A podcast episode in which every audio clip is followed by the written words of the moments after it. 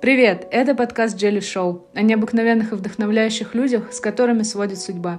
Сегодня нашим гостем стал олимпийский чемпион Сочи, призер Олимпиад в Пхенчхане и Пекине, чемпион мира и многократный чемпион Европы. Ну и просто добрый, душевный человек, шорт-трекист Семен Иллюстратов.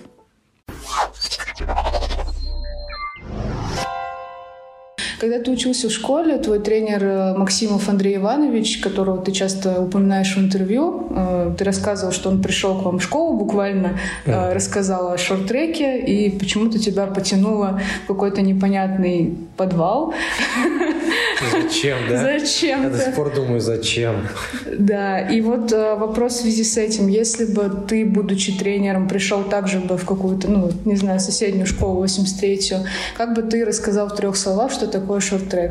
Не, знаю, тяжелый вопрос. Мне кажется, сейчас э, все-таки, э, наверное, благодаря, благодаря тому, что отчасти, наверное, в какой-то своей узконаправленной сфере деятельности я известен, то мне кажется, мне, наверное, будет, если я, пойду по стезе тренерско-преподавательской деятельности, то я думаю, мне будет немного проще, потому что у меня все равно есть какое-то имя и есть соцсети, можно детей, наверное, уже сейчас так привлекать, потому что дети соцсетями, мне кажется, получше пользуются, чем взрослые.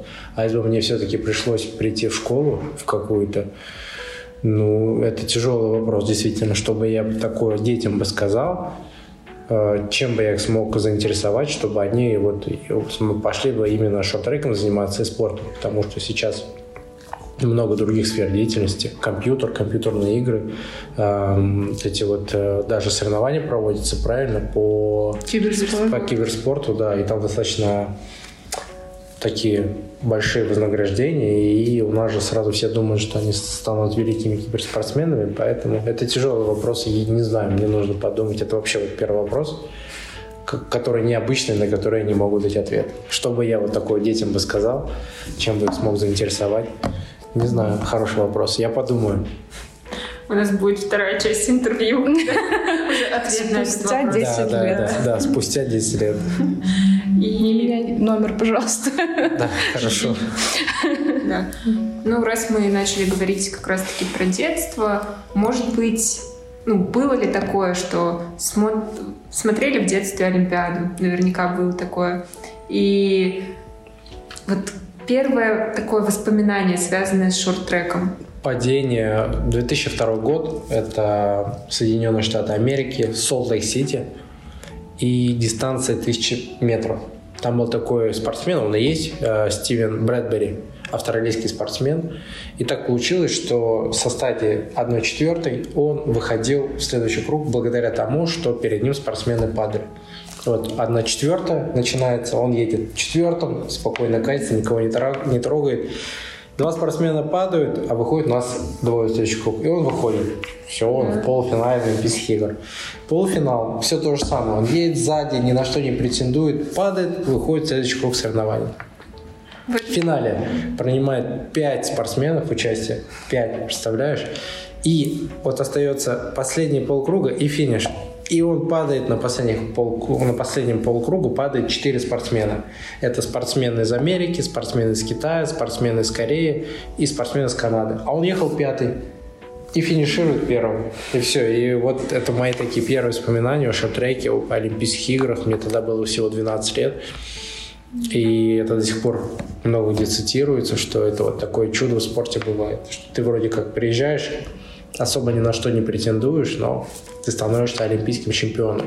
Но правда такова, что на самом деле спортсмен этот был очень сильный, но просто именно к Олимпийским играм его сопровождала одна травма, другая травма, третья, четвертая, и он к Олимпиаде подошел не в лучшей форме. Но вообще это был один из топовых спортсменов. И вот это вот такой вот Получил. курьезный да, случай, и вот он стал олимпийским чемпионом просто ехал пятым, ни на что не претендуя, отстал от всех, а все упали на финише. И все. И вот он стал олимпийским чемпионом. У него, кстати, жизнь неплохо складывается. Он ходит на какие-то, собирает мероприятия, еще что-то. Ну, как вот, знаете, в Америке, в Австралии это очень, Шоу. это очень развито, да. У нас, к сожалению, или к счастью, это не особо развито. Или кто-то этим пользуется, но единицы. Mm-hmm. Вот. А не удалось с ним пересечься? Нет, э, лично я не помню, чтобы я с ним пересекался. Этого я не помню. Может, это было, но я просто не помню. Потому что я знаю, что он приезжает на Олимпийские игры. И, может быть, может быть, если пересекался, не помню. Это, мне кажется, не столь важно. Хорошо. А если говорить не о медиа стороне, а о твоей жизни, то угу. какое самое яркое воспоминание первое всплывает? Ну, самое яркое, наверное, рождение сына. Это безоговорочно такое эмоциональное, сильное, что тем более я был в роддоме в этот момент, и все, и я вот его там с первого, я в родах не присутствовал, я сразу сказал нет. Я говорю, если я это вдруг когда-то увижу, мне кажется, любовью супруга уже будет тяжело заниматься. Поэтому я вот, мне его вынесли, я его с первого этажа на второй сам поднял и в такую вот детскую э, как это называется -то правильно, такую штучку пластиковую, да, чтобы там дети, детишки не заболели, вот положил. Вот это такое самое, наверное, яркое, самое сильное. Все, я даже не знаю, с чем сравнить. Все. Ну и победы, конечно, все вот олимпийские медали. Но это другое, это нельзя сравнивать. Это тоже очень эмоционально, но это другое. Угу. У вас довольно такая обширная карьера, скажем да. так. Очень много где удалось поучаствовать, но если спросят о том, что самое запоминающееся, какое самое запоминающееся соревнование было? Я думаю, что это был Кубок мира в 2010 году в Китае, город Чанчун. Я вернулся в спорт после полугодичного отдыха, скажем так. У меня были большие проблемы с мотивацией. Э, перед, после, почему? Потому что были Олимпийские игры в Ванкувере, где я занял 24 место, где у меня была жуткая перетренированность. Я вообще не понимал, зачем я занимаюсь спортом. И у меня был такой перерыв полгода, после чего я тяжело возвращался в спорт, тренировался – и вот после возвращения я выиграл этап Кубка мира в 2010 году, который был вот в Китае в декабре. И это была вообще первая российская победа на этапах Кубка мира. Тоже мало кто знает, но это был первым спортсменом, который выиграл Кубок мира. Все. Это вот такая самая запоминающаяся, наверное, победа, самое запоминающееся какое-то событие для меня в спорте.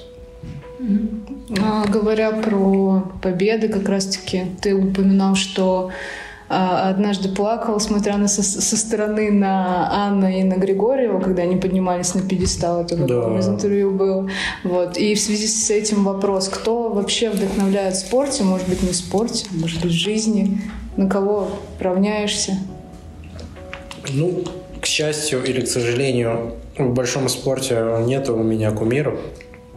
Я не знаю, с чем это связано. Нету. Нету людей в спорте, ну, есть, наверное, человек в спорте, на которого бы я бы ну, равнялся, к которому я всегда прислушиваюсь. Это мой тренер Максимов Андрей Иванович. Это вообще благодаря которому есть, в принципе, все мои победы. То есть он и я, это, ну вот если э, руки одной не будет, это как, там, грубо говоря, не будет Андрей Иванович или ноги. Ну, то есть все, его, все мои заслуги, это его заслуги тоже. Вот. А в жизни мои кумиры это все очень банально, мама и папа. Все, я не знаю, какие могут быть еще более сильные кумиры, там, нежели наши родители. Да, в спорте нет. Ну, Андрей Иванович. В спорте, если берем в спорт, Андрей Иванович. То есть у меня нету там, что на стене кто-то висел у меня из спортсменов, я на него равнялся. Нет. Потому что вот э, я не самый верующий человек, далеко не самый верующий человек, и я вряд ли когда-то стану святым. Но вот в Библии вроде есть такие простые слова, там, не возведи себе кумира, правильно? Это относится к многим сферам деятельности, мне кажется, к профессиональному спорту тоже, потому что зачастую наши кумиры э, далеко не самые идеальные люди. Ну, мне так кажется. Вот. И все индивидуально. То есть, мне кажется, если бы у меня был какой-то кумир, наверное, я бы просто с него брал пример, правильно? Но получился бы тогда не Семен Иллюстратов, а копия какая-то. Вот. Так что все очень просто. Ну, мы уже поняли и по ходу нашего разговора, и пересмотрев очень много интервью, что вы очень что ты очень эмоциональный да, человек. Да, особенно после каких-то больших побед, конечно. Да, и как раз-таки упоминал, что лег спать с олимпийской медалью. Да, в 2014 году я стал олимпийским чемпионом, и я настолько не мог поверить в то, что я олимпийский чемпион, в то, что парень, какой-то парень из Уфы, самой обычной семьи, где нет спортсменов, где нету спортивных традиций, и мы выросли вообще в подвальчике среднеобразовательной школы номер 31. У нас там такой был подвальчик присоединенный в школе. И я просто понимал вообще, чего, ну, как далась мне эта медаль. Я не мог поверить, что я олимпийский чемпион, потому что это, в спорте это наивысшее звание, которое достигает единицы. И я вот так медаль на себя надел, закрыл глаза, вот так вот в руку взял и лег спать. Я помню, что ту ночь я практически не спал, потому что это эмоции, а когда ты так эмоционально возбужден, вот парни меня поймут, там, когда машину какую-то себе хочешь купить, знаешь, что ты завтра купишь, а ты обычно в ночь перед покупкой не спишь, потому что этого ждешь. Вот. Но для меня это вот было что-то невероятное, и я в ту ночь помню, я особо-то и не спал. Я потом ходил, помню, ночью по комнате, думаю, нифига себе, я олимпийский чемпион, как так? Да, вот. Для тебя вот эта твоя эмоциональность это все-таки дар или наказание? Помогает тебе эта эмоциональность или мешает в некоторых моментах? Нет, это не мешает а абсолютно. Это моя эмоциональность, это вот э, выражение, наверное, тех чувств э, и выражения самого себя после каких-то громких побед и все. То есть так я выплескиваю себя, потому что я сам по себе человек спокойный, не вспыльчивый. То есть все, кто со мной рядом меня окружают, да, у меня есть юмор, но я абсолютно в обычной жизни, я не эмоциональный, я не вспыльчив. Вообще за мной только не представляется. А вот спорт, видимо, это из меня вытягивает. Видимо, что-то там внутри сидит. Хм. Интересно. И в связи с этим тоже вопрос, ну, просто когда ты об этом рассказываешь, у меня прям очень сильный отклик. Я тоже постоянно с детства там, не знаю, смена в лагере, не можешь уснуть, думаешь, как я там пойду на автобус, не знаю. А потом, э, ну, это какие-то надежды, ожидания, и, ну, они порой действительно все хорошо так и случается, а порой иной исход. Как вообще после больших соревнований восстановиться? Наверное, больше вопрос про моральное что-то, нежели про физические. Я восстанавливаюсь очень просто э, в семье.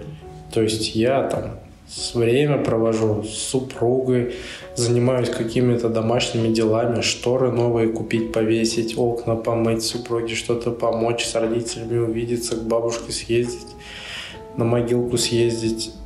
Вот так я отвлекаюсь. То есть для меня семья, дом — это вот, наверное, к счастью большое, это а, отключение и вообще от внешнего мира. Ну и у меня хобби есть большое. Я тоже. Да, у меня вот я машинки размером 1 к 18, это примерно такой размер. Ну, зависит от модели. Если джип побольше, если автобус еще больше.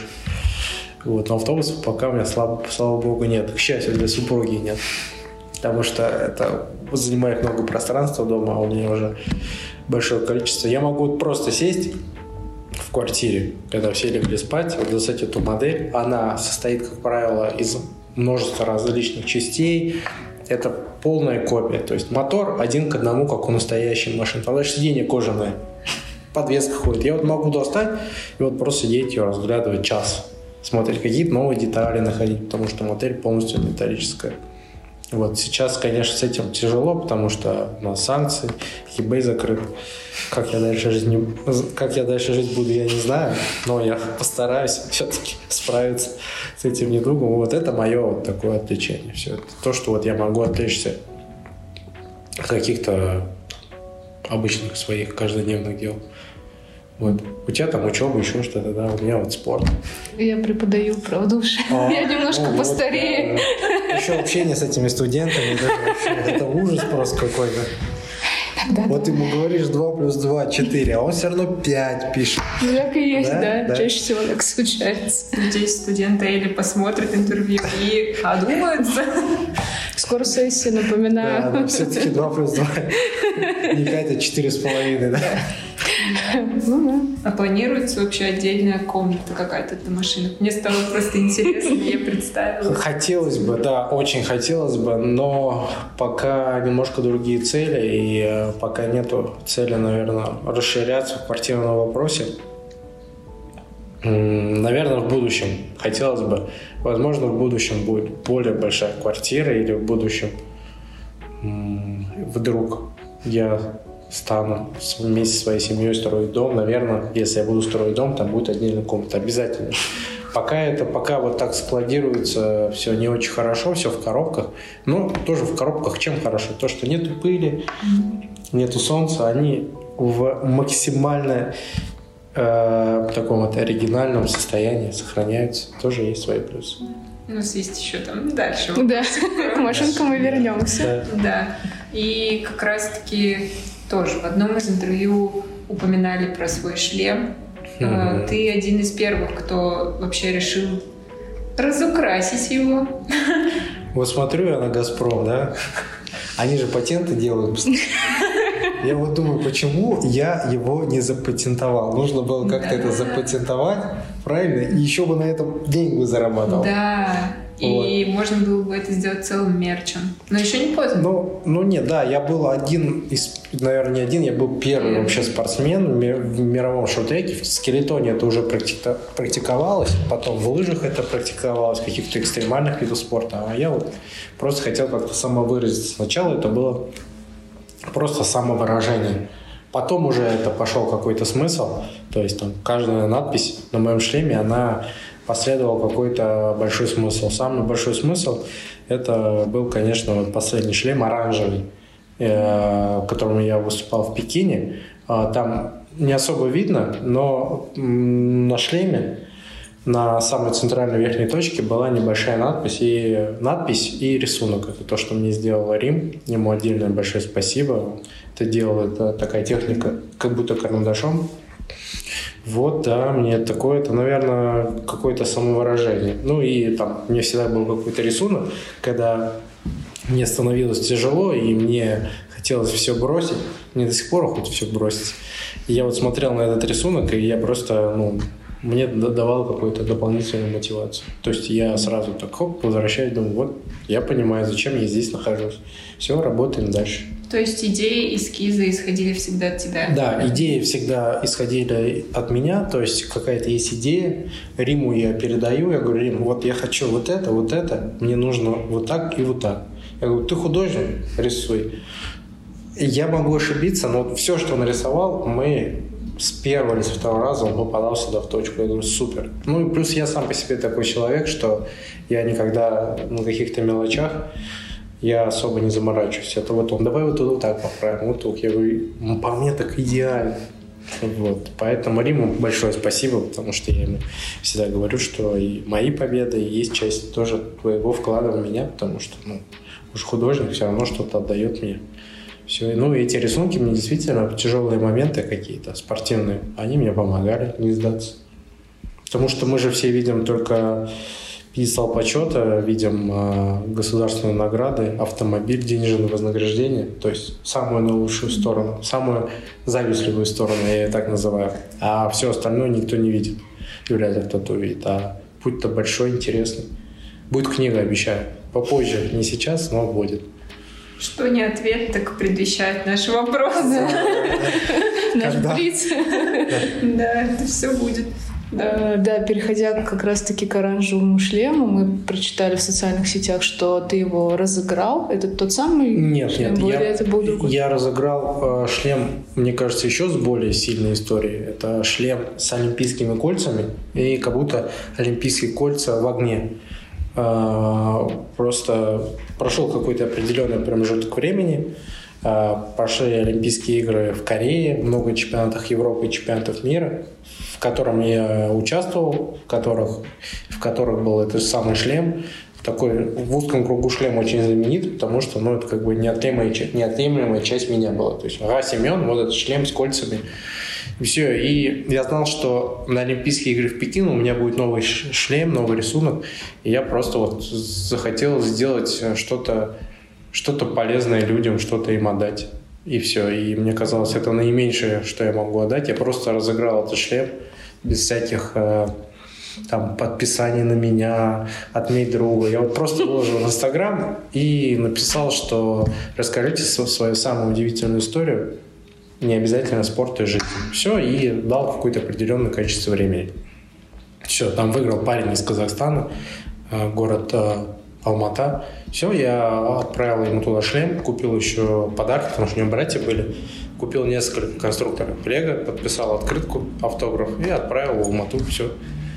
То есть э, эта история абсолютно не про деньги, это история про человечность. Все. Я надеюсь, что ему этот шлем как-то поможет, потому что он тоже идет по пути спорта. И надеюсь, как-то ему вот этот вот подарок, в котором меня многие спортсмены и вообще мировое сообщество ассоциируют, ему как-то поможет. Можно было, конечно, музей отдать, еще что-то подумать, но нет, э, это вот я прям захотел. Я захотел отдать человеку. Все, отправил в Казахстан. Это красивая история. Да? Не, классно, да, да. Жалко, она не так освещается, конечно, потому что, может быть, если бы люди, больше людей об этом услышало, то делали бы какие-то добрые дела. Вот. Но ладно, что есть, то есть. Я все равно рад, счастлив.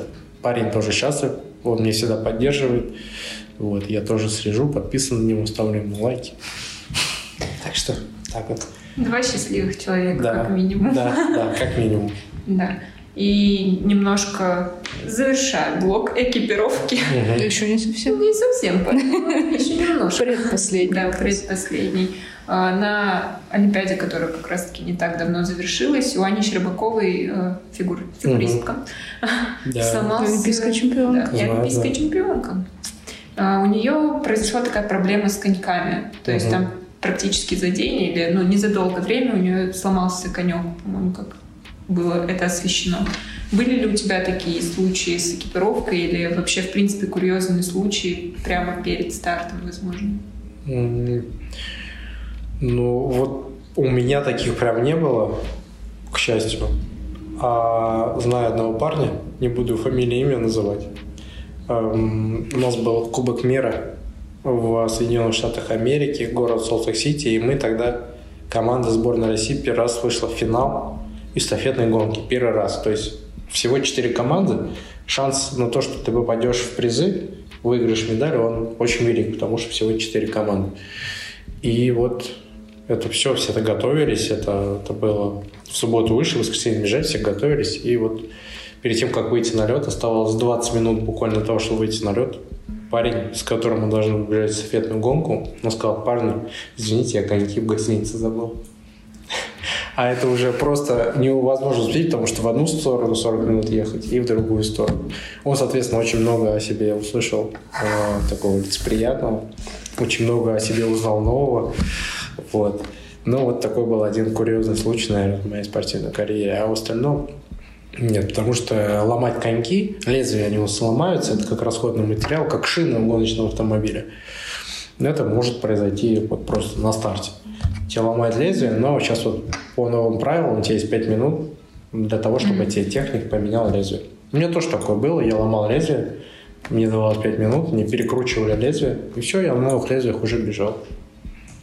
Ну, это здорово, что... Да, Потому да, что раньше что, да, такого да. не было. Нет, нет, раньше mm-hmm. ты ломаешь лезвие, и то есть ты готовился 4 года, ты ломаешь лезвие, и все, ты уже вне гонки. Потому что на сломанном лезвии ты ничего не можешь делать. Потому что вы, наверное, видели, мы там в поворотах своеобразно ложимся. Да. То есть, если уже какой-то кусочка нет у тебя, конек будет сорваться, и ты просто упадешь. Ну. Вот сейчас как раз подводка к интерактивному вопросу. Да? А, тебе нужно показать руки, ага. потому что вопрос связан э, Вопрос связан с э, тем, что, получается, когда вы в гонке, вы опираетесь, если я правильно понимаю, на левую руку. Да, да. А, и в связи с этим вопрос, кому удобнее, правшам или левшам, есть ли разница какая-то? Нет, нет, никакой разницы нету. И мы руку левую кладем, потому что мы бегаем против часовой стрелки. Mm-hmm. Вообще, когда меня спрашивают, чем я занимаюсь, я всегда говорю, что я, кто не знает меня, я говорю, я вот бегаю на коньках против часовой стрелки. Это как? Я говорю, ну так прямо налево, прямо налево. Такой говорю, овал получается. И мы левую руку хоть и кладем, но мы же на нее практически не опираемся. То есть это все равно как бы рука у тебя как на воздушной подушке, ты полностью не опираешься, потому что ты едешь за счет центробежной силы. То есть ты разгоняешься, падаешь, и ты слегка только поддерживаешь. Потому что нет такого прям сильного упора. И у нас, я хотел принести перчатку, забыл, показал бы вам, у нас вот здесь на пальцах такая толстый слой или боксинной смолы, или такого вот дорогого, хорошего материала, как карбон. Все, то есть э, это, она может тебе даже на пальцем лезвие наступить, ничего не будет с своими пальцами.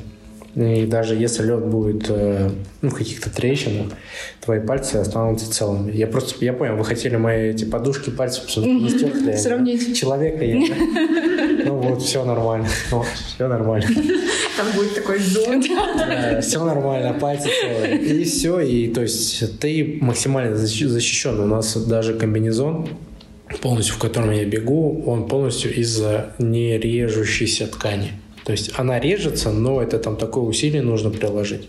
Мы максимально защищены. Но даже перчатки, в которых мы бежим, это тоже специальная ткань, угу. которая не режется. Потому что у нас контактный вид спорта, у нас много падений. И раньше, когда такой не было экипировки, было очень много травм. Угу. А, они еще разных цветов, да, эти Ну, все по-разному. Тут полностью розовый делают, кто-то зеленый, фиолетовый. Ты вот хочешь что, может даже хочешь что-то нарисовать, может цвет флага Российской Федерации. Вот, вот что вот у тебя на ум приходит, то можно сделать, любой цвет. Девочки, записывайтесь на ноготочки. У меня, кстати, были э, такой курьезный случай был. У меня сломались эти перчатки. Э, не перчатки, а вот прям пальчики, прям перед Олимпийскими играми. И я вот у одной девочки из Казахстана, э, потому что я готовился к Олимпиаде со сборной Казахстана, я вот попросил у ребят просто спросил, у кого есть пальчики? Вот одна девочка сказала, у меня есть пальчики, но они, говорит, розовые. Я говорю, ну ладно, ничего страшного. Вот, и если еще раз пересмотрите, можно увидеть, что пальчики у меня розовые. Какая добрая да, история. Да, какая добрая история. Спасибо, да. девочки. Да, да. Что у нее вопрос, то доброта получается. Ну, получается, что так. Да, и снова, возвращаясь к доброте, к милым вопросам, а, очень часто упоминаете свой, упоминаешь, упоминаешь своего тренера, и то, как он на тебя повлиял, хотелось бы самому когда-то стать для кого-то таким же сильным наставником? Тяжелая работа. Ну, любая, тяжел... любая работа, которая требует результата, она тяжелая. Но вот глядя на своего тренера, мне бы таким седым в 50 лет мне бы не хотелось быть. Не знаю, это тяжелый вопрос по поводу тренерской деятельности, по поводу моего будущего, потому что нужно понимать, что когда ты делаешь шаг навстречу выдавательской деятельности – как правило, свои дети отходят на второй план, к сожалению. Потому что все силы ты отдаешь другим детям, которых ты воспитываешь на тренировках, на каких-то учебных занятиях. И ты домой приходишь, у тебя уже нет сил, чтобы воспитывать своего сына или дочь. Это тяжелый вопрос для меня, я не готов пока что на него ответить. Не знаю, как будет складываться будущее мое после моей спортивной карьеры, которую я еще не закончил. Сразу вспоминается интервью про с Женей Медведевой насчет пятого цикла. А, Женька, да, да, Женька. Женька молодец. Да, говорит, ты серьезно, еще на один цикл хочешь? Я говорю, ну, да, говорю, хотелось бы, конечно. Почему бы нет? Хотелось бы, я всегда говорю, что да, у меня есть желание, мне хочется а, еще замахнуться на один олимпийский цикл который, я уверен, что для меня будет заключительным. Не, ну, конечно, можно до 40 лет бегать, но там людей-то, наверное, не надо смешать.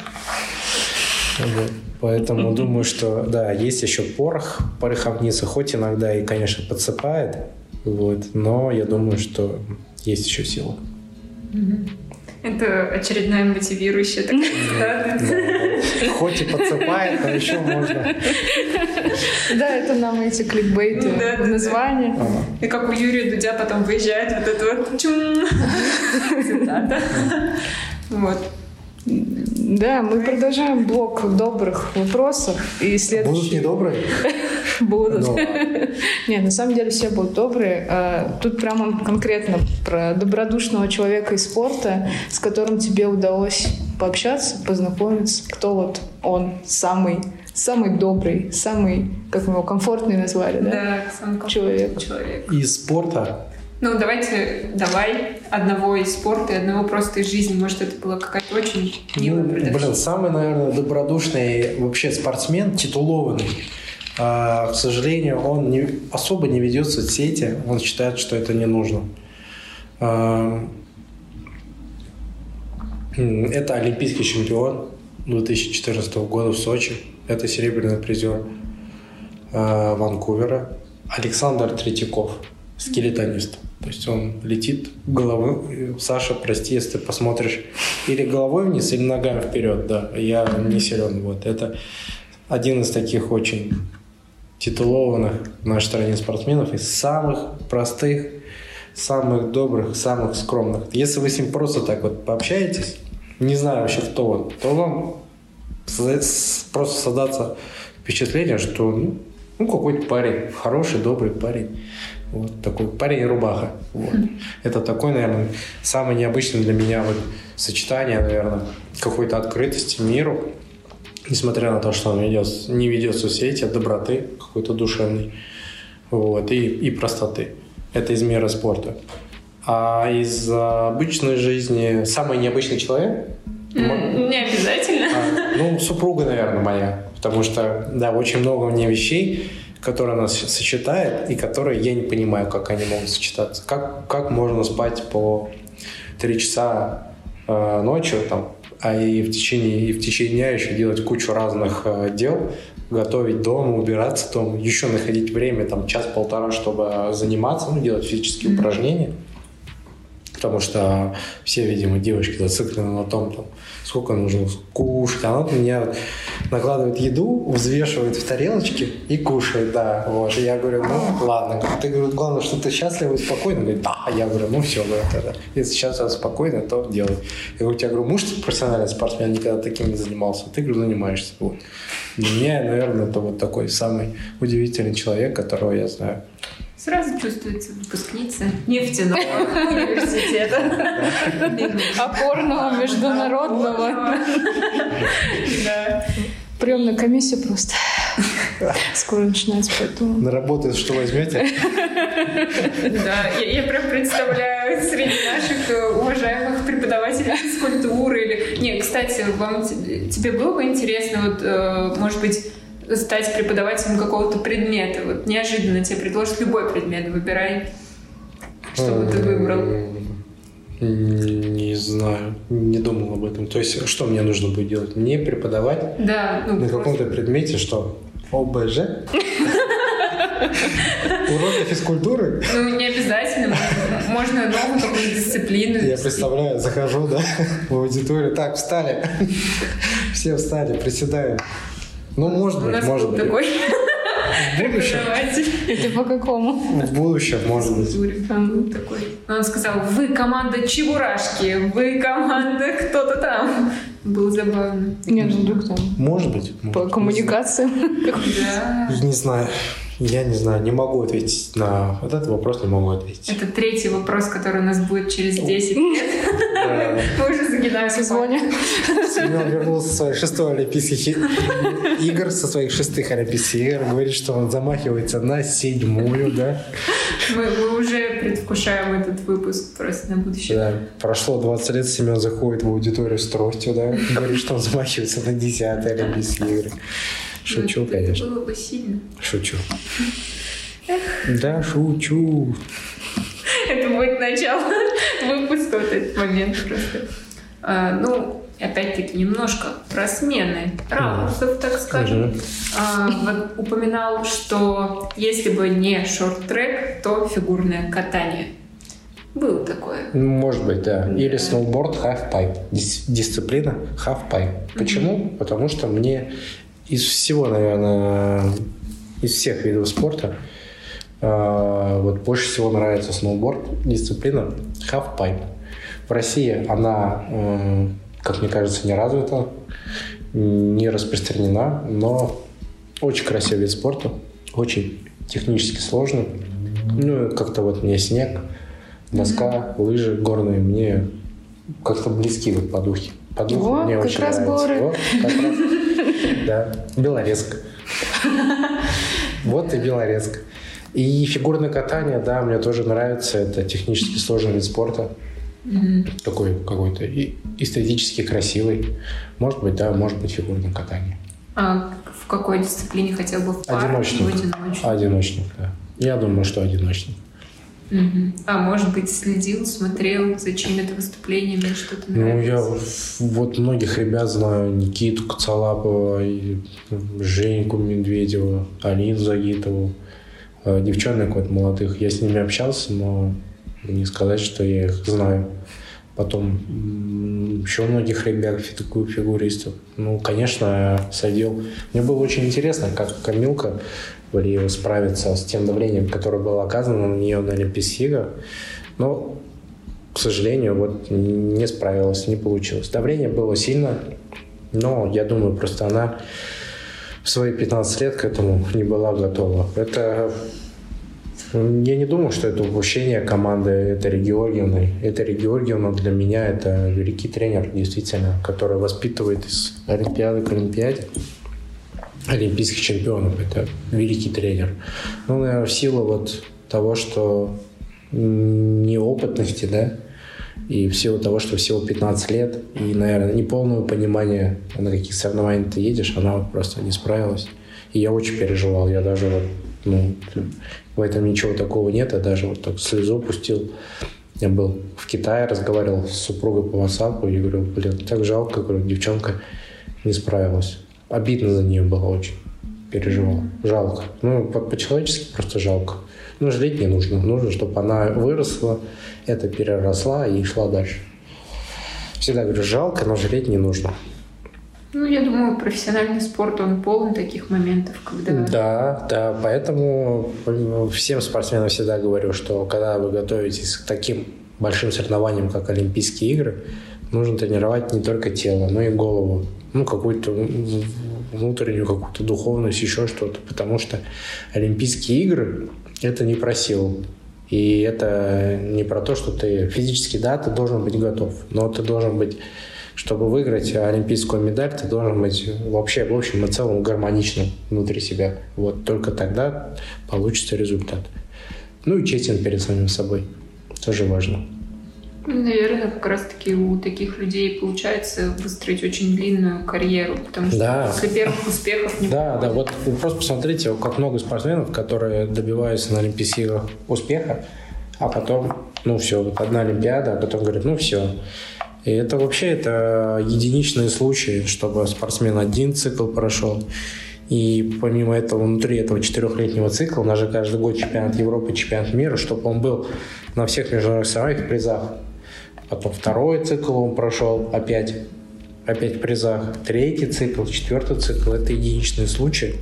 Ну, человек должен быть гармонично внутри себя, и должна быть вокруг него, конечно, сильная команда, которая его будет всегда поддерживать и подводить. Говорит, что Семен, ну, уставать это нормально, друг. Что трудности это тоже нормально, что все падают, и в 30 лет падают, и в 19 лет падают, и в 10 лет, поэтому все хорошо. То есть люди, очень важны люди, которые тебя окружают. Это тоже важно. Я тоже везде всегда говорю, что вообще не было бы так много побед моих и олимпийских медалей без людей, которые меня окружают, потому что если взять а, олимпийскую медаль и поделить ее на какие-то процентные со- со- составляющие, то, наверное, мой процент это будет всего ну, 7, наверное, процентов. Все остальное это там, люди, да, там какая-то удача, люди, которые помогают, люди, которые не помогают, какие-то жизненные обстоятельства. Вот и все. Ну, то есть я не имею права медаль олимпийскую, тем более олимпийскую, присуждать только, к только ее себе. И поэтому-то я отдал их. Ну, и еще по другому поводу отдал. Если дойдем, это расскажу, но... Дойдем, дойдем. Да. Вот.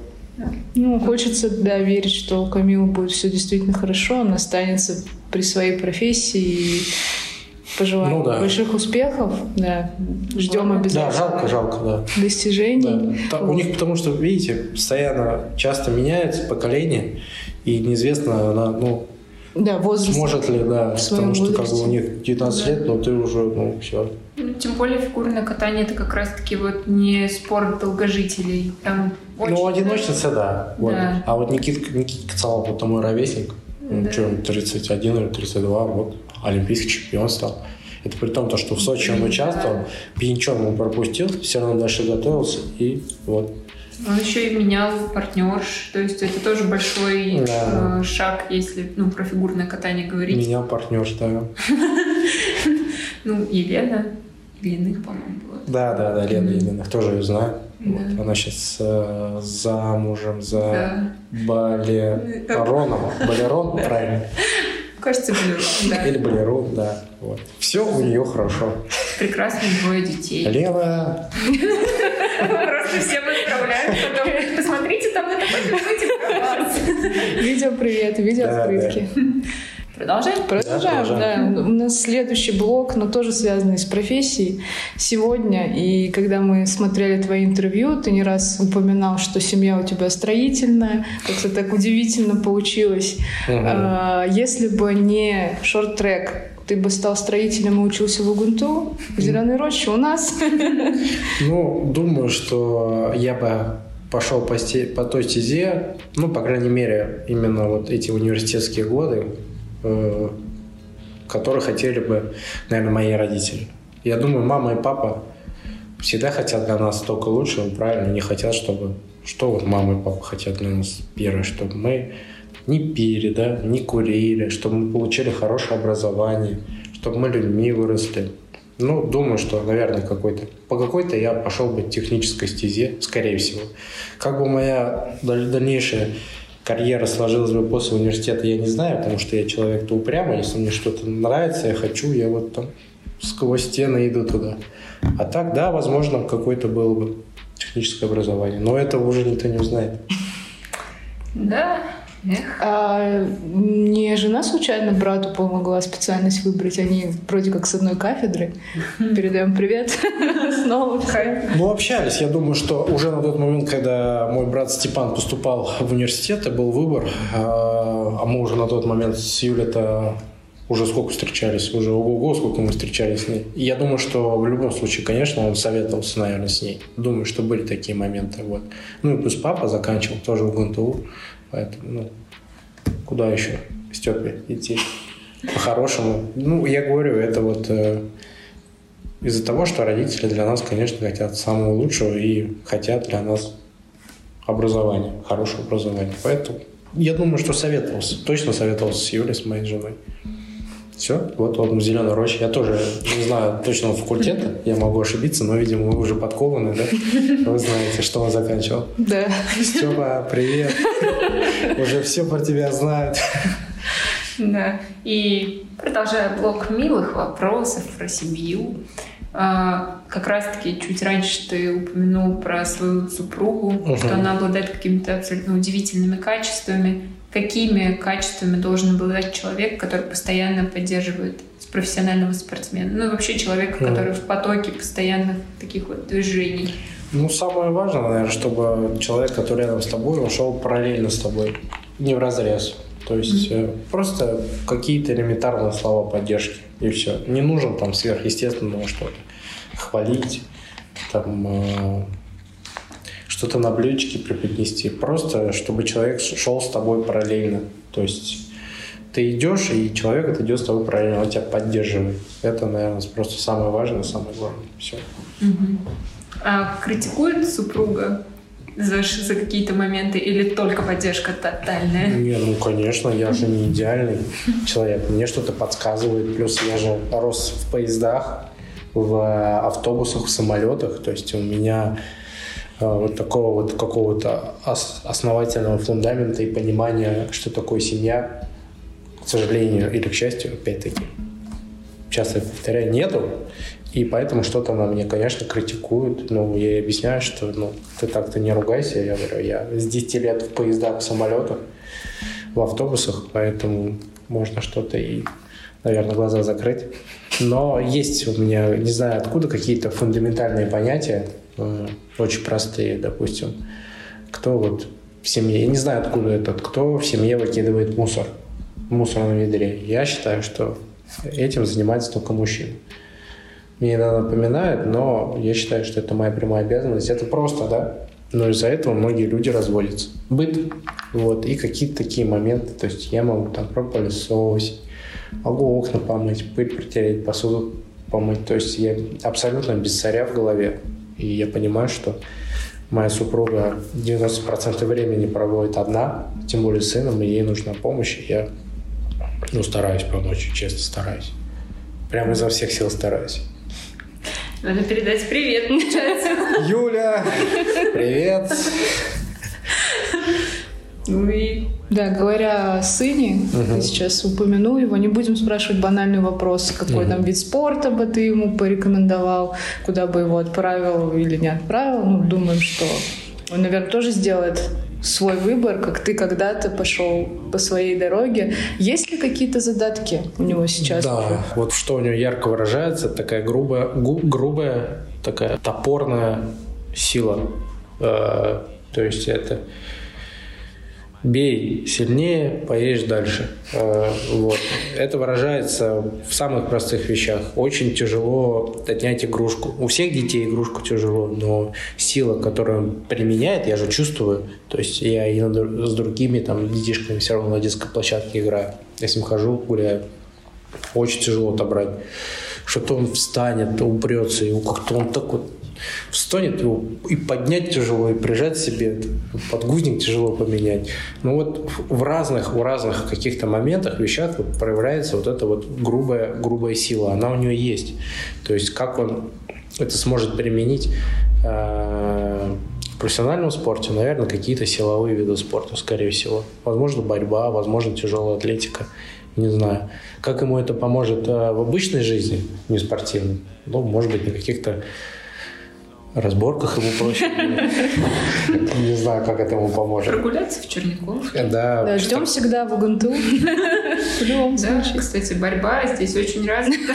Нет, серьезно, у вас борьба развита? У нас есть, да, ребята борцы. Даже, по-моему, были ребята, которые чемпионаты мира выигрывали. Что я помню, читала.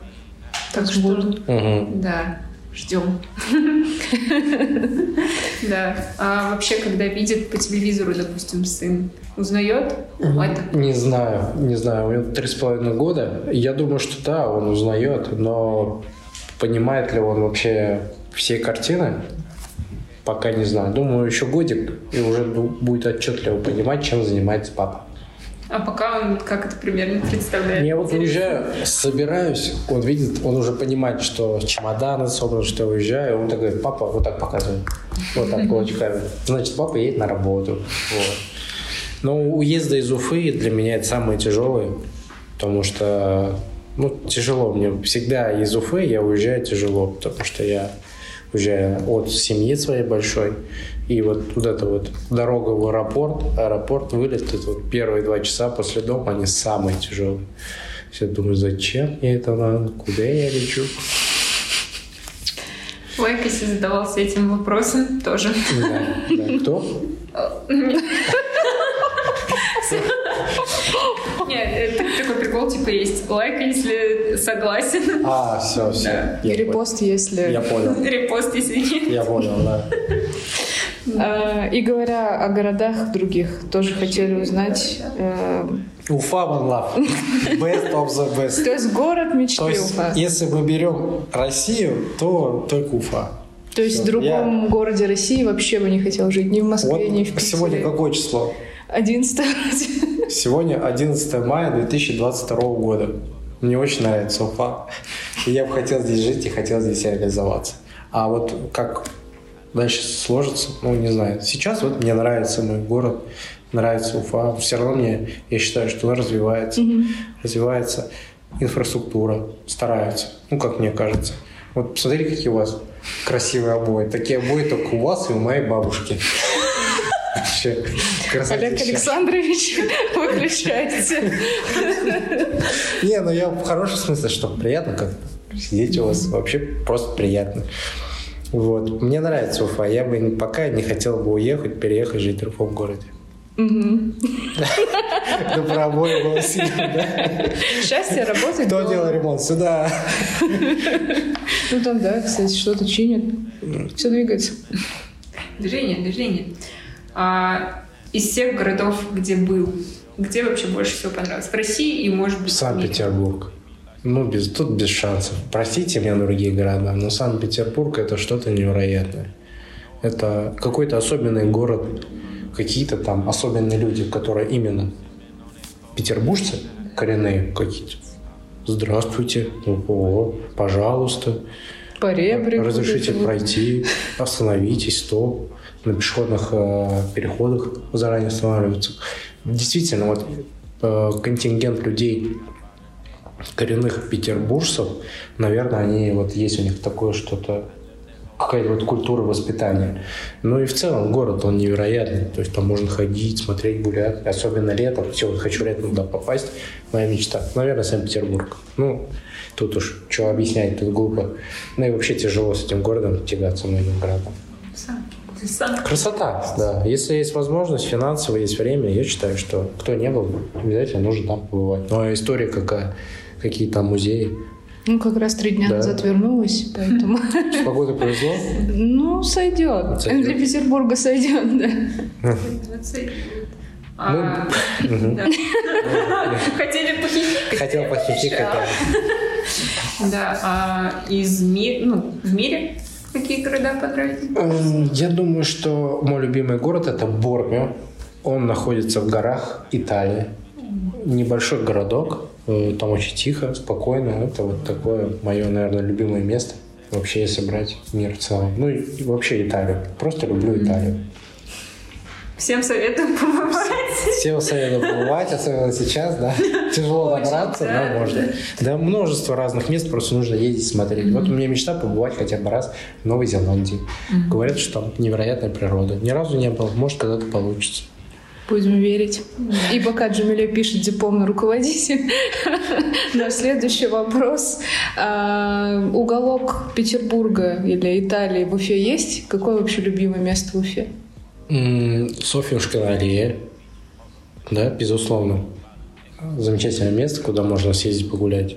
А, Поскольку, поскольку у меня растет э, сын, парк Победы, э, танки, это силовая техника, потом там замечательный детский парк. С, э, не аттракцион, а дет- ну, детский парк, хороший построили. Э, Парк Гафури, опять-таки, сын. Он мне показывает часто многие места. Ну и многие места, где есть детские площадки. Я их уже хорошо знаю, мы их любим. Но, а, так, а так, конечно, чтобы вот погулять, а, если кто-то, человек из другого города приезжает, или просто вечером с супругой прогуляться, Собчинская аллея, все, замечательное место, тихо, спокойно. Осенью красиво, когда листочки опадают, там же так своеобразно а, деревья растут, что когда осенью листья все опадают, то такая вот прям аллея из красивых желтых листьев. Вот. Хорошее место. Ну, я туда всех везу, по крайней мере. Кто из других городов приезжает, я у нас есть одно место, давайте погуляем. Можно взять, начать с Макдональдса, взять кофе за 99 рублей. Сейчас я не знаю, сколько стоит. Все, и потихоньку уже туда спускаться. Ну все, мне кажется, карьера гида тоже можно Ну, построить. я могу и там подрабатывать, и там. Значит, и в УГТУ могу подрабатывать, и гида могу подрабатывать. Столько предложений Да. по трудоустройству. Как раз кафедра туризма у нас есть. Тоже ждем еще раз. Приглашаем Хорошо, спасибо. университета. И говоря о городе, какая была первая мысль, когда предложили твоим именем назвать арену? Ответственность, громаднейшая ответственность и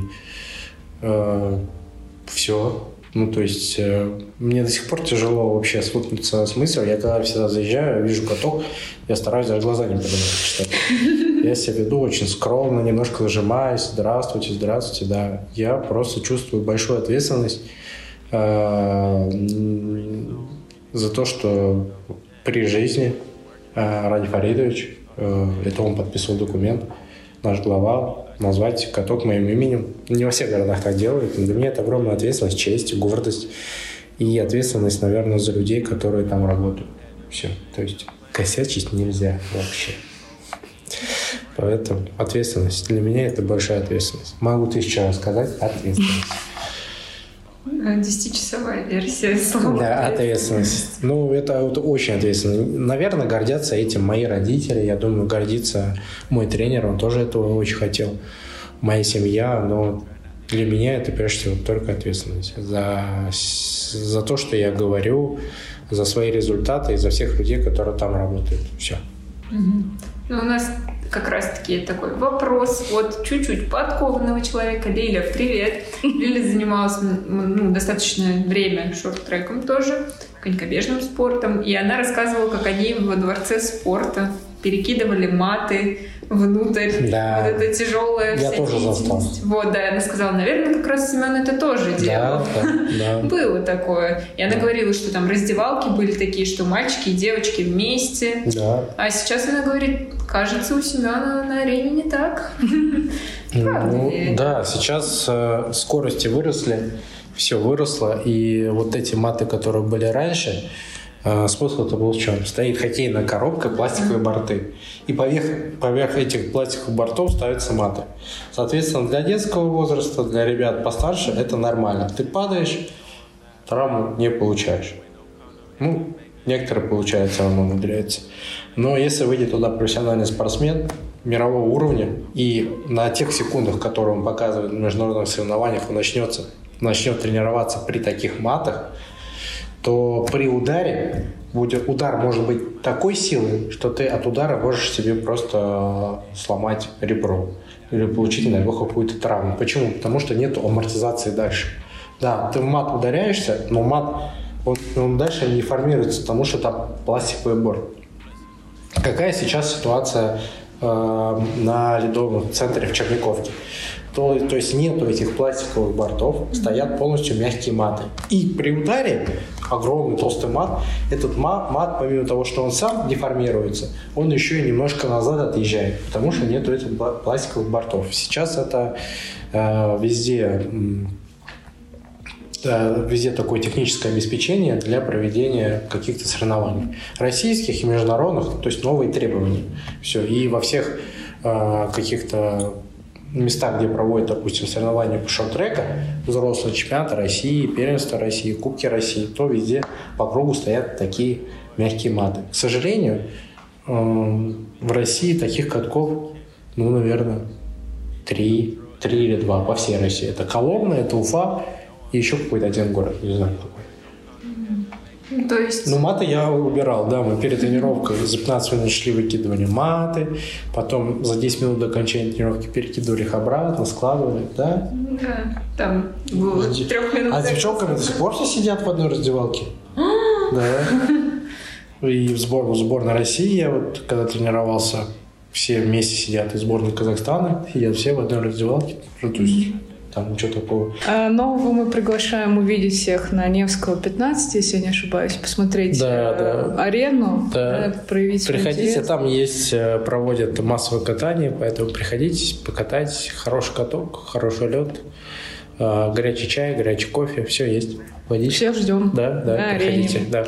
У уфимцев есть уникальная возможность отправлять все-таки своих детей, видимо. Да, да, да, да, и да. это да, безопасно. Да, это, это безопасно, это на, на, на изначальной стадии, если не ошибаюсь, это, это бесплатно. То есть вам mm-hmm. конечки выйдет школа, комбинезон выйдет школа, то есть вам нужно просто прийти. Вот. И да, я надеюсь, что я делаю что-то какими-то своими маленькими Э, усилиями, маленькими результатами делаю что-то для того, чтобы шорт-трек э, в России развивался. И надеюсь, что мой пример кому-то послужит для того, чтобы он взял своего сына или дочь и сказал, что давай-ка, дружок, шорт-треком начнем заниматься. Вот если это действительно так у кого-то случается, значит, это вот я не зря занимаюсь спортом, и для меня это намного большая награда, чем олимпийские медали. Но это намного дороже. Сразу вспомнилась охранница, которую мы сегодня рассказывали. Мы говорим, вот, к нам придет олимпийский чемпион, пропустите нас, пожалуйста, ля-ля-ля. Она говорит, а какой вид спорта? Мы говорим, шорт-трек. Она говорит, шоу чего? Да что вы там, камри трет? Камни трет? Против часовой Да, да. Не, мне раньше, что занимаешься? Шел-трек. Сейчас вот узнают. Не все, но узнают. Чем занимаешься? Камни трешь? Я говорю, нет, не трогаю. А что, на коньках против часовой катаюсь. Ну, как интересно. Ну, камни это как керлинг. Да. Ну что, что своеобразный вид спорта в России тоже к нему много вопросов обычно от людей бывает. А чем они занимаются? Что это такое? Метелочка. Да, да, да. Ну нет, мы всех любим очень сильно. Уже почти завершая наш разговор, эм, говоря про город, да, ты сказал, где ты любишь гулять. Угу. Надеемся, что тебя не будут сталкерить теперь в этих местах. Э, и вот хотели тоже спросить, Случались ли какие-то курьезные случаи, когда тебя узнавали, там подбегали в какой-то неожиданный момент? Да, да, вот после, после последних Олимпийских игр, заключ... последних Пекина, в Уфе действительно стали узнавать. Ну, я прям понимаю, что человек узнает. Не всегда он понимает, что вообще, что это за персонаж такой. Но я вижу, что человек узнает. И не так давно я зашел в пятерочку, покупал продукты, и ко мне подходит взрослая женщина. Я что-то накладываю в корзину, там, смотрю по телефону, супруга мне написала, занят. Ко мне подходит женщина и говорит, здравствуйте. Я говорю, здравствуйте. А вы говорите, семейный иллюстратор? Я говорю, да, семейный иллюстратор. Да вы что, сами себе продукты покупаете? Я говорю, да, покупаю сам себе продукты. Это был такой вот очень курьезный случай, потому что почему-то многие думают, что если ты олимпийский чемпион, то ты какая-то невероятная звезда, и э, ты сам магазин не хочешь. Нет, абсолютно такого нет. Ну, может быть, у меня была вот такая популярность и известность, как у Хабиба, но вот сейчас самый популярный спортсмен в стране, или у Саши Овечкина, тогда, возможно, с этим бы у меня были проблемы. Но, к счастью, нет, такого абсолютно нет. Ну как же можно впустить удовольствие покупать продукты? Ну да, конечно. И реклама пятерочки есть. И реклама пятерочки, пятерочки, да, позвоните мне. Все, привет. Леха Щербаков, который просит связаться по поводу там автомобилей. И мы с пятерочкой. Да, ну, совсем да, пройдемся удобно, весело. Да. Хорошие люди работают. И как раз-таки говоря об известности, о том, что узнают, а, часто ли пишут комментарии в директ, какие-то сообщения читаешь ли ты? Комментарии, Чем сообщения. Будь ты проклят. Любые сообщения. пишут? Не, ну, не, ну, пишут разные люди. Э, конечно, пишут, пишут, просят. Э, дети часто пишут автограф в какой другой город отправить. Я по мере своего свободного времени я стараюсь это делать, отправлять автограф карты, подписываю, прям имя пишу. Один раз девочка меня попросила вот ВКонтакте буквально месяц назад отправить автограф, можешь? Я говорю, да. Говорю, давай. Я говорю, ты же молодая, тебе нет 18? Нет. Я говорю, давай тогда фамилия, имя, отчество, мама с папой. А кто получатель, номер телефона, город, индекс. Все. И она мне пишет, а вот мои, мои мама с папой мне написали, чтобы я не занималась ерундой, и вы фейк. Я беру листочек формата А4. Как маму папу зовут? Не помню, как. Я написал, дорогие там Андрей и Наталья. Я такой-то, такой-то вашей дочери хочу отправить автограф карту, я не фейк. И вот так вот сфотографировал, сфотографировал и отправил. И все. И она сразу написала мне адрес, я ей все отправил. А так пишут вообще разный контингент. Пишут и какие-то хорошие вещи, какие-то не очень хорошие вещи. Просят там деньги молодые ребята на карту по-братски помочь. Вот. Да, да. А по поводу комментариев, да. тоже читаешь? Ну да, читаю. Ну, если очень много комментариев, mm-hmm. то бывает пролистываю очень. А если комментариев немного, то, конечно, читаю что там, я же не такой суперстар. Обычно просто много комментариев или перед Олимпиадой, или во время mm-hmm. Олимпиады, потому что это СМИ это максимально обхватывает, и у тебя там бывает там по 700, по 800 комментариев. Вот. Но когда я разыгрывал шлем, я все оди... до единого комментария все прочитал. Сколько времени это? Да нет, это немного. Там не так много сообщений было, немного. Просто сесть вечер, выбрать и почитать, подумать, кто же все-таки лучший на mm-hmm. твое усмотрение. А еще касательно социальных сетей вопрос. А, всегда было интересно, во время крупных соревнований, ну, есть как бы два вида спортсменов, которые совсем отстраняются, ну, там кладут телефон на полку, не знаю, не прикасаются две недели. Есть такие, которые смотрят, отвечают, как-то взаимодействуют. Может быть, что-то среднее есть. Вот для я, тебя это как? Я в среднем режиме. Ага. Да, то есть я все равно что-то смотрю, просматриваю, читаю, но я в это не увлекаюсь. Там что-то напишет, что Семен Андреевич плохой, а не хороший. Ну, ладно, это его мнение. Я же не деньги, чтобы всем нравится, правильно? Ну ладно, что. Все, идем дальше. Вот. вот. Такой. Ну, средний у меня, средний режим. То есть я все равно считаю, что да, ты должен быть в курсе, так уж полностью отстраняться не нужно. Мне кажется, это ловушка. Я вот раньше вообще полностью от СМИ отстранялся, но опять-таки это тоже неправильно. Это от того, что мне никто не объяснил, что средства массовой информации это важно. Это важно для чего? Для популяризации не тебя, если ты не эгоист, а твоего вида спорта. То есть ты как инфоповод, твой вид спорта развивает, он становится более популярный, строятся катки, дети идут в секции шорт-трек. Все очень просто. Если ты как-то по-другому думаешь, ну, эгоист. Я, я вот раньше полностью закрывался. Никаких интервью, ни комментариев. Сейчас я веду другую политику средства массовой информации, соцсети это важно. Но и это нужно делать э, грамотно и разумно. То есть не нужно жить там в том же Инстаграме, да, нужно что-то выкладывать. У меня нет, кстати, этого человека, который вел бы мой, мои соцсети. Я искренне говорю, я бы хотел, чтобы рядом был человек, который мне подсказывал. У меня такого нету. То есть, а вот самому соцсети вести, ну, мне тяжеловато. Не всегда есть время. Честно, иногда есть, иногда лень. Поэтому средства массовой информации важны, очень нужны, но это должно все происходить грамотно, очень грамотно. То есть не нужно с ума сходить, как многие спортсмены. Там, он, он профессиональный спортсмен, то есть свой вид спорта представляет, выкладывает какую-то ерунду. Там. Тем более какие-то фотографии там, с дорогими машинами. Я, конечно, понимаю, что для многих это важно, но действительно важна материальная составляющая. Но это как вот фотографию там с дорогой тачкой, да, выложить. Но это не то, наверное, ради чего ты там занимаешься спортом и завоюешь медаль. Какие-то есть другие вещи, там, что-то для людей сделать, там, отдать людям, да, что-то, ну, что-то сделать для, вообще для общества. Ну, мое мнение такое. Конечно, не все его разделяют. Я тут как раз, говоря о людях, тоже вспомнила вопрос, от Лили. Она сказала, что ей было бы очень интересно узнать, какая вообще атмосфера э, во время вот соревнований в команде. Вообще вопрос ни к этому ни к чему не приплетен, просто вспомнился вот вопрос. Она хотела узнать именно между сокомандниками, с ребятами, которыми вместе выступаете, допустим, в эстафетах. Mm, ну, в эстафетах, конечно, мы сплоченные. Mm-hmm. То есть стараемся. Если ты не сплоченный, результата не будет. То есть, если бы мы в Сочи были бы не сплоченные, мы бы золото Олимпийских игр не выиграли. А поскольку, поскольку вид спорта еще и индивидуальный, то, конечно, рядом со мной сидит соперник.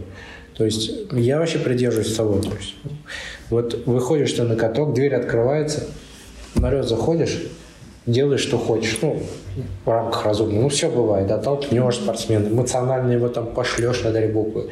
Но это все должно, конкуренция, это нормально. Но это все должно оставаться внутри вот той коробки, в которой ты соревнуешься. Как только ты выходишь с льда, дверь закрываешь, все, ты уже, ну, ты человек, то есть ты нужно как-то с людьми там разговаривать, коммуницировать, общаться. То же самое. Я если проиграю, мы выходим, я человеку всегда руку пожму. То есть я его похвалю, что была классная гонка, спасибо, но сегодня не получилось. Соответственно, то, что я отдаю, отдают и другие спортсмены мне. То есть у меня нету каких-то конфликтов там с, э, с спортсменами с разных стран. То есть я уважительно ко всем отношусь, потому что в том числе и благодаря им я расту, да? Прогрессирую. Да, прогрессирую, завоевываю, завоевываю там медали, места, становлюсь более известным. То есть и благодаря им. Кто этого не понимает, ну, грош ему цена. Все. А с, э, со спортсменами каких стран комфортнее всего вообще общаться ну, вне спорта? Вот я хорошо общаюсь с ребятами из Венгрии, из Голландии, из Казахстана, mm-hmm. э, с одним парнем из, из Соединенных Штатов Америки, из Канады. Слушайте, ну для меня все какие-то адекватные люди. У меня есть большой опыт. Я жил и тренировался в Голландии, жил и тренировался в Италии в Галае, в Венгрии жил, тренировался. В Италии я вообще у парня дома жил с мамой и с папой. То есть мы тренировались, и мама, папа, я с ними жил, ну так получилось. Они готовили мне кушать. Все абсолютно адекватные, нормальные люди. Вопрос в культуре. Культура у многих, конечно, отличается, да. То есть и благодаря этому, то, что я увидел, мне кажется, что я расту каким-то таким ну, полноценным человеком, и я понимаю, что ага, вот может быть не так, то есть может быть еще и вот так, и это нормально. У нас это вот так принято, а у них вот так. То есть разные культуры, разные воспитания, разные традиции, вот это очень интересно. Вот хотя бы благодаря этому нужно и важно путешествовать, чтобы немножко раздвигать офшоры и расширять свой кругозор. Ну что, блок вопросов от Джамили Нервивок. Семен закончился, да? Мы переходим к последней части Блица, как я понимаю. А, можно отвечать коротко, не обязательно быстро. Не обязательно ясно. Не обязательно ясно, это разумеется. А какой самый ценный экземпляр в твоей коллекции машинок? Феррари 1962 года от компа- немецкой компании CMC Ferrari 250 GTO. Самый ценный экземпляр. Он как и вживую очень дорогой, так и в модельном мире он очень-очень дорогой. Феррари, свяжитесь с Семеном. Едем дальше. А чем вдохновляешься больше всего? Кино, музыка, книжки? Э, музыка и кино. Музыка, Топ? музыка, музыка. Топ-1. Слушайте, я для себя недавно... Опа, вот, музыка. Вы не поверите. Э, есть э, очень классная... У меня в айфоне она есть, я не помню. Короткая песенка, 2.30 идет. Гурченко. Угу. Там так, такие слова безумные. То есть, ну, каких-то вокальных выдающихся данных нет, данных, но слова, они безумные. То есть для меня вот это было открытие. Это супруга скинула мне, Юля, Юль, привет. Опять-таки спасибо. Вот там про, про то, что нужно идти дальше. Но я вам потом mm могу сказать. Да, вот. хорошо. Для меня вот это было прям большое открытие. Это музыка. А, и, к большому сожалению, вот буквально полгода назад я посмотрел фильм «Москва слезам не верит». Это мой самый любимый фильм. Я его всем советую. Это что-то невероятное. Это вот настолько настоящая жизненная история, и так это все грамотно снято, что ну, фильм просто какое-то безумие. Его вот можно прям пересматривать. Ну, не каждый день, но, я думаю, раз в год прям можно наслаждаться. Не все. зря когда-то Оскар получил, как говорится. Очень, тем более Оскар. Вот. Да. Но фильм безумный, и всем советую. Вот Марвел с Железным Человеком просто отдыхает. Круто, круто. Всем советую. За наш да. продакшн, да, сказала я. Не русское слово при этом. Да. А, первая мысль, когда отдал медали в музей спорта. Слава богу. Да, слава богу. Есть такое, ну, у меня такое есть. Они, такое ощущение, что они давят на тебя.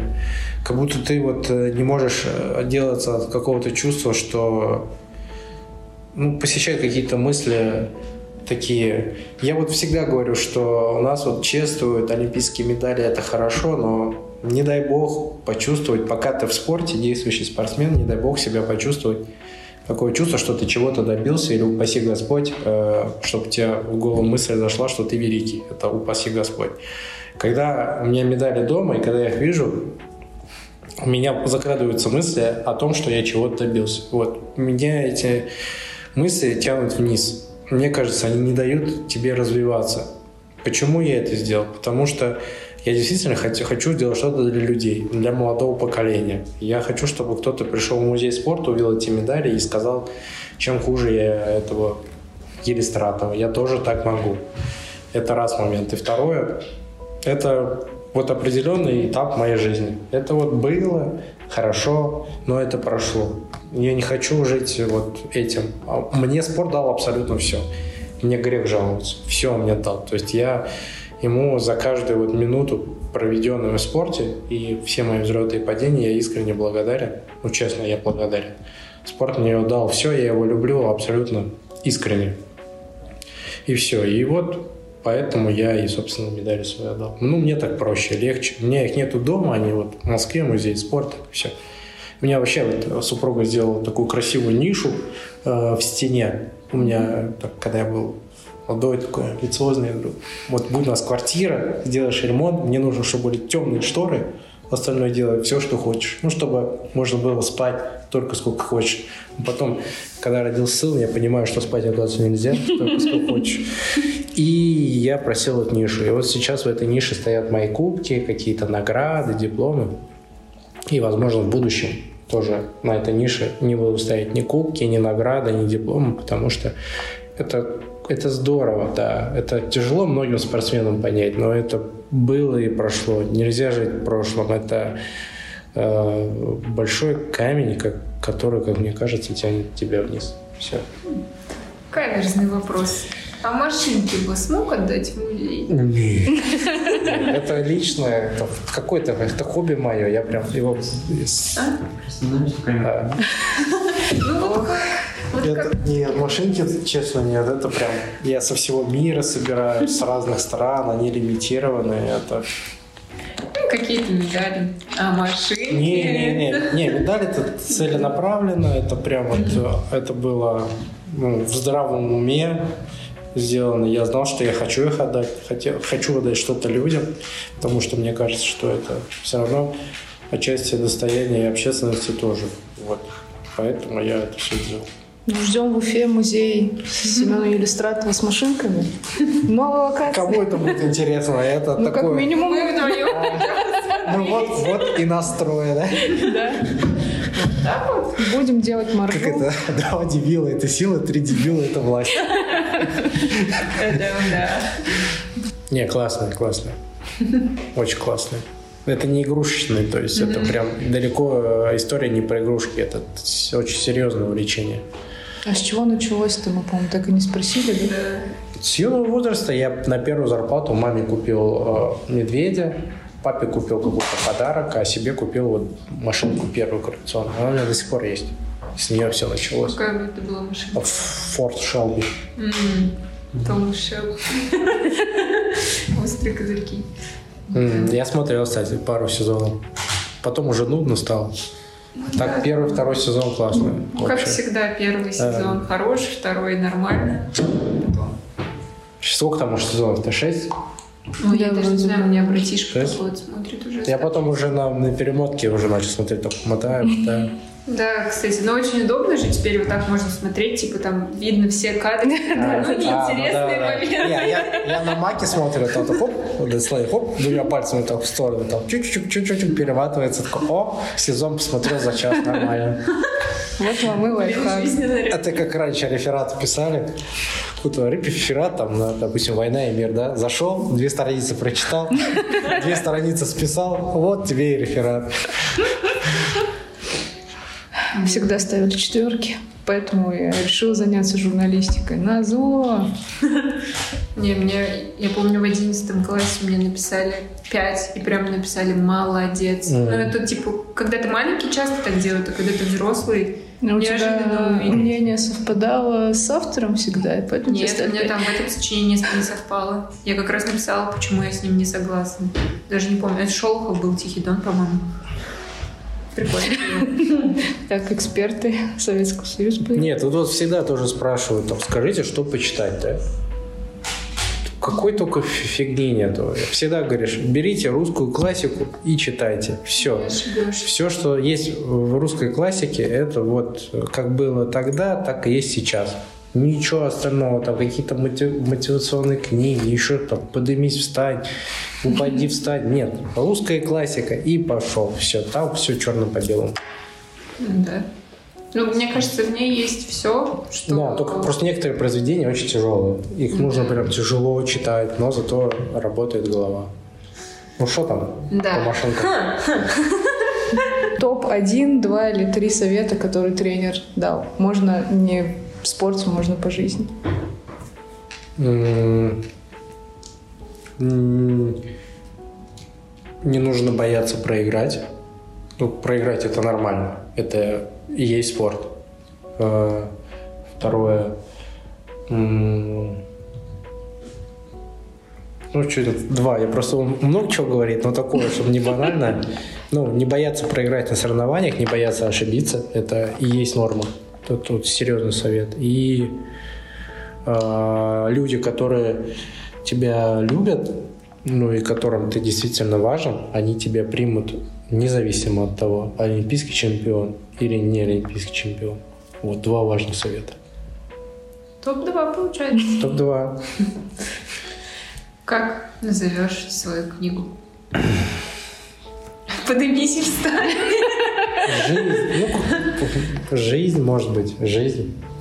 Жизнь, все. Просто. Просто жизнь. Многогранно и красиво. Да, да.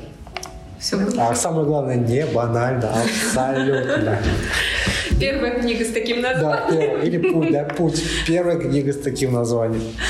И вопрос не в лоб, а в глаз сразу после такого серьезного. Сколько бин не привез? Ни одного. Я не привез ни одного. Э, Если Я объясню, я объясню почему. Потому что я приехал на Олимпийские игры с одной целью. Это показывать результат. Я, когда уехал, тренер у меня еще остался, я просил его привести, но уже все было закрыто, да. Я из-за того, что я приехал на соревнования, я приехал за результатом, мне было немножко не дундуней. Но я действительно настраивался, готовился, поэтому я не, не успел привести дундуни. Но, но, есть один огромный плюс во всей этой истории. Все любят олимпийскую экипировку, правильно? Все ее хотят. Ну, это какое-то знаковое событие, Олимпийские игры раз в 4 года. Тем более, как мне кажется, сейчас за спорт был очень красив, как никогда. Действительно красивая экипировка. И так получилось, что когда добавили экипировку, я был не в России. Я был в Казахстане и немножко ошиблись с размером. И практически вся моя экипировка подошла моей супруге. Вау. Вот это да, да. Теперь она может ходить свободно в олимпийской экипировке. Ну, дали просто маленький размер. Вот. Все, поэтому вот. А Семья одета. семья одета. Мама одета, папа одета, тетя одета, теща одета, все одеты. Брат одет, еще один брат. Еще одну Олимпиаду и точно. Ой, не знаю, Юра пойдет ли он такой, не пойдет. Хотелось бы, ну хочется, да, хочется, хочется. Поэтому дундуни я не привез ни одного, мне было не до дундуней.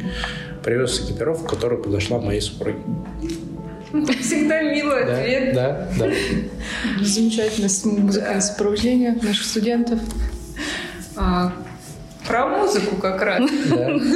Какую песню перед важным стартом включаешь в наушнички? Я вот в последнее время вообще в наушниках перед соревнованиями не хожу. Я просто хожу, смотрю, наблюдаю за спортсменами, как они готовятся, как переживают. Мне это интересно стало. Вообще психология интересна, то есть кто как себя ведет. Я вот э, не стараюсь отключиться. Почему музыку многие слушают? Они отключаются да, от внешнего мира. А мне вот как-то нравится это внешний шум, что на стадионе происходит. Все за этим наблюдать. Поэтому на соревнованиях я в наушниках уже время не провожу, а в самолетах, в перелетах я слушаю все, я абсолютно всеядный, я не привязан к чему-то конкретному, но в последнее время просто невероятное удовольствие, и скажу такое не очень хорошее слово, кайфую от группы Би-2. Ну, вообще, особенно с симфоническим оркестром. Это бомба. Мечтаю побывать на их концерте. Оп. 28 Скоро, скоро. мая Где? в Стерлитамаке, День города, где они приезжают.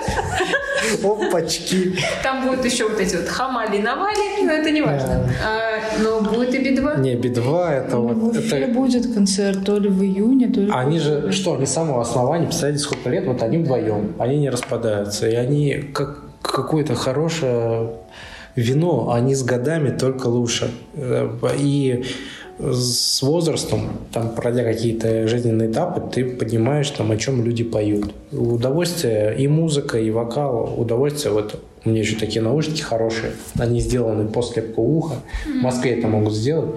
То есть ты их одеваешь, надеваешь, или выдеваешь, как правильно, и у тебя полная шумоизоляция от внешнего мира. Все. И удовольствие просто невероятное.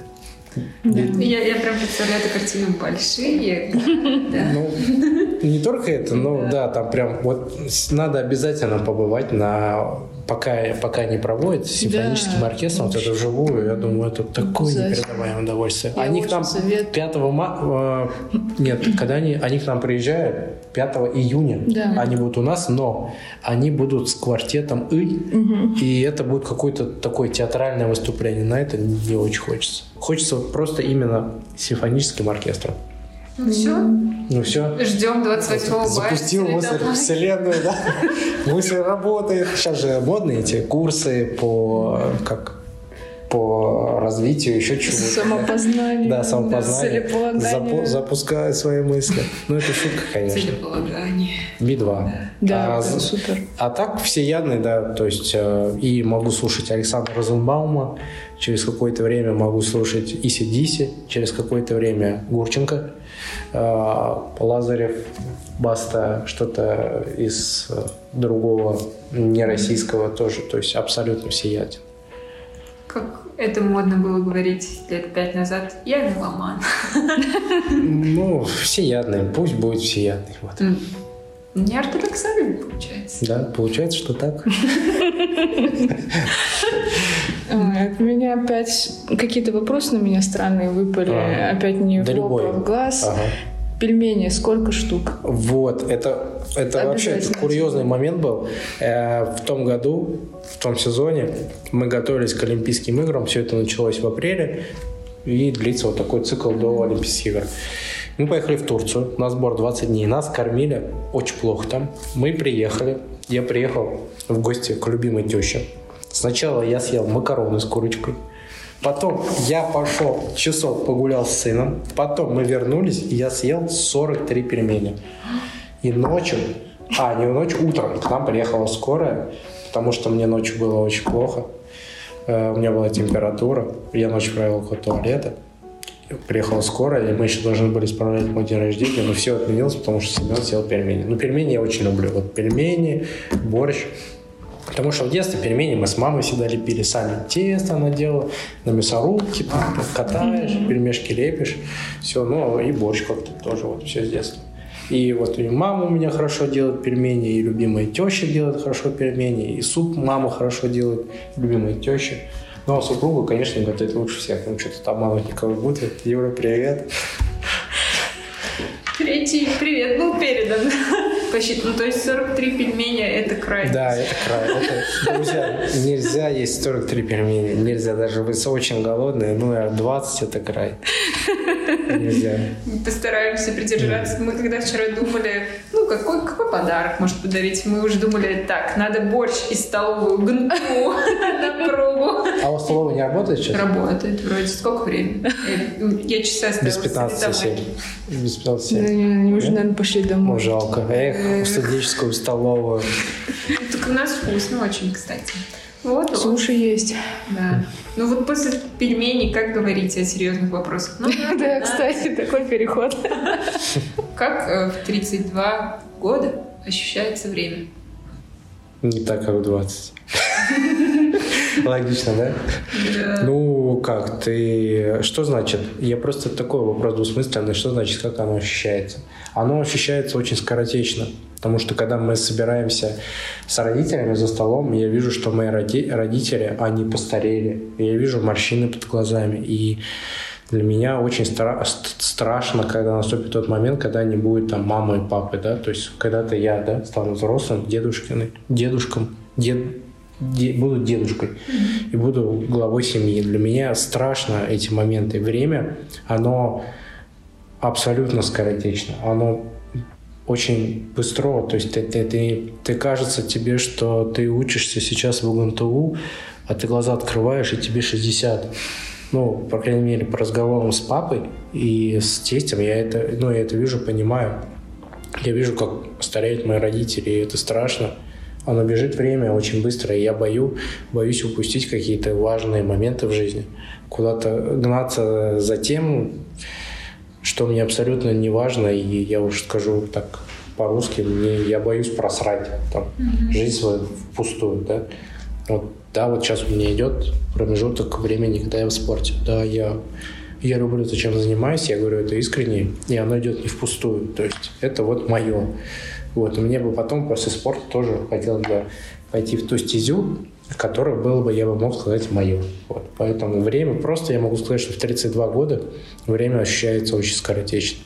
Очень, то есть мне вот, я понимаю, мне сегодня 32, завтра глаза открою, мне 50. Быстро. Я вот буквально вчера выступал на своих первых Олимпийских играх в Ванкувере. А это было 12 лет назад, 12. А это было как вчера. Так что главное не просрать. Ничего. Вот теперь все, вот это точно начало. Главное не просрать. Ну и завершающий вопрос тоже немножко философский. А, что ты делал вчера? Гулял с сыном. Что ты будешь делать завтра? Гулять с сыном. Все, спасибо. С нами был Семен Елистратов, олимпийский чемпион. Всем спасибо.